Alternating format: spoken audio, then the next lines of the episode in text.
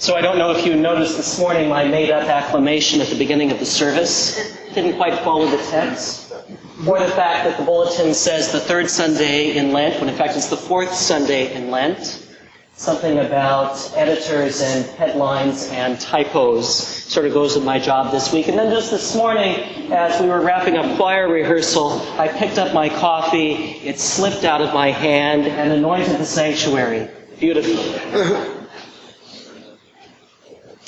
And then I thought, you know, the story from Samuel,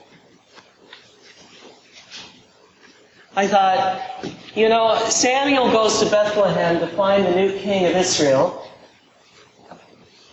And not only does Jesse not bring all his sons, but when David shows up, Samuel anoints him with oil, and I thought, you know, Saul's kingship has been such a disaster. Wouldn't it have been better for Samuel simply to say to David, David, let's go to Peet's and have a talk? Yeah. Seeing is believing, right? That's what we used to say. Seeing is believing. Although if you follow American jurisprudence at all, you know that in recent years there's been a lot of questions about the validity of eyewitness testimony in trials. Times have changed. Maybe seeing is not quite believing anymore. And in fact, if you take today's gospel and you look at it closely, you discover that it is more than seeing is believing. It's more that experience is believing. Today's gospel passage from John, similar to last week's, has at the center of the story this anonymous person. Last week it was an anonymous woman of Samaria. This week it is an anonymous man who was born blind. And whenever John uses an anonymous figure as a primary character in the story, you know that John is not just talking about some story about an individual who met Jesus and experienced healing or profound conversion, but John is talking about his community. John is talking about the life of the Christian, moving through conversion. John is talking about us. Because the other thing that I often wonder when I get up in the morning is why are we here? You know, if you think about what it means to be living on the West Coast these days in a post-Christian context where most people are focused on their own individual spiritual journeys and lives, why is it that we have this little institution and we gather together as a community? Why do we bother? It takes a lot of work. It takes a lot of sweat. And those of you who stuck around here long enough know it takes a lot of heartache too. This is not easy work. Why do we do it? Why are we here? For John's community at the end of the first century, that was a question they had to ask themselves as they found themselves, like the man born blind, pushed out of the synagogue, pushed out of their rootedness in a tradition that was thousands of years deep and suddenly find themselves alone with nothing more to go on, nothing more to go on than a claim that they had experienced the risen Christ. And they saw the world differently from the religious authorities of their day, even from the tradition that they had inherited. They saw with new eyes. They were no longer blind, but they saw with the light of Christ. And that meant their whole world was turned upside down. They were different.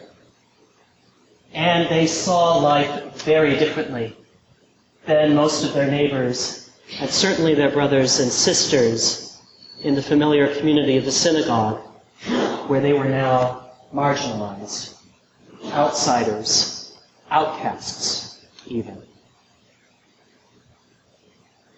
Isn't that a little bit like us? Maybe just a little bit. we are outsiders for much of southern Marin.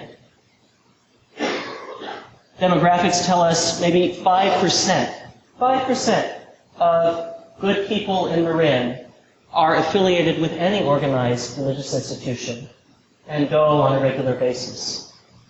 And that's everybody Muslims, Jews, Christians. So think about the tiny percentage who come to Church of Our Savior. We are outsiders. Why? The beauty of this story about the man born blind is that he is probably one of the humblest figures in all of the New Testament. He does not confront the Pharisees with lofty arguments or highfalutin theology. He has not sat down like Paul and written reams of notes and letters. He has not traveled very far out of his hometown because how could he travel? He couldn't see. He has grown up a life of begging. No, what he offers is unvarnished humility. And in that unvarnished humility, he simply claims the validity of his own experience an encounter with Christ that has completely overturned his world. So much so that everyone is astonished. And his parents, even, are sort of scurrying for cover out of fear. And he is confronted with the religious authorities. Give glory to God, they tell him, which is code for affirm our judgments. Because that is what the Pharisees have done, right? They have scurried to their chairs of judgment and are much more concerned about the keeping of the traditions they have inherited than any healing experience that might bring new life. Because that is what this story is about. The light in the world bringing new life. And life that the world may not understand. Because it is life that is not built on the structures of power and authority and aspiration that the rest of the world is built on. It is a new life, a new world, a new kingdom that is based on the love of God for the whole of the human family and each one of us. And that is, as they say, a whole different ballgame. So much so, in fact, that theologians wonder about the emphasis on the Sabbath in this passage, and they think it may harken back to Genesis. And if you remember the story in Genesis, God rests on the seventh day, establishing the Sabbath. But in fact, what John is telling us is that God in Christ is still creating, has not reached that point of rest yet. The Sabbath has not arrived. Certainly not for the man born blind. And perhaps not for us either. God is working God's new creation in each of us. And the fact that we are here this morning says that we have experienced something that makes us different. That makes us different from the way the rest of the world operates. That separates us from those who cloy only after power and aspiration and call that good enough. That says somewhere deep down, each of us has determined for ourselves through an encounter with Christ that what the world has to offer is not enough for life. We need something more. And my brothers and sisters, it is that authentic experience for each of us and us together as a community that sustains us. That we affirm each week when we take the broken bread and the common cup. when we share out of God's abundant grace for those in need. When we wake up in the morning and realize our lives have more value than what the economists and the politicians and those who broker power in this world tell us. That is what makes us, as the letter to the Ephesians would have it, children of the light. And we are called to share that, to follow after Christ.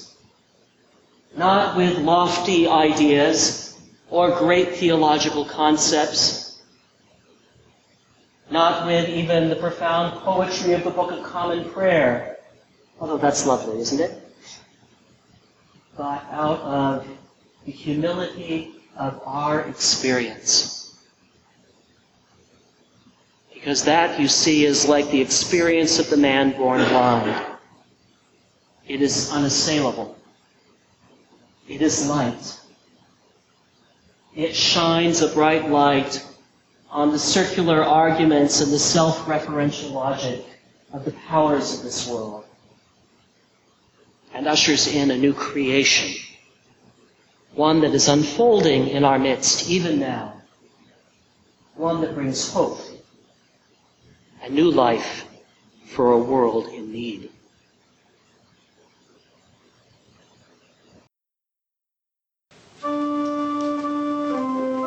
This has been a sermon podcast from the Episcopal Church of Our Savior, Mill Valley, California. We are a growing, welcoming community for those seeking to deepen their relationship with God and to journey in faith with God's people through the breaking of bread and in service to others in Christ's name. You can reach us by phone at 415 388 1907 or visit us online at oursaviourmv.org. That's O U R S A V I O U R M V for Mill Valley dot O R G. We wish you God's peace we hope to greet you in person very soon.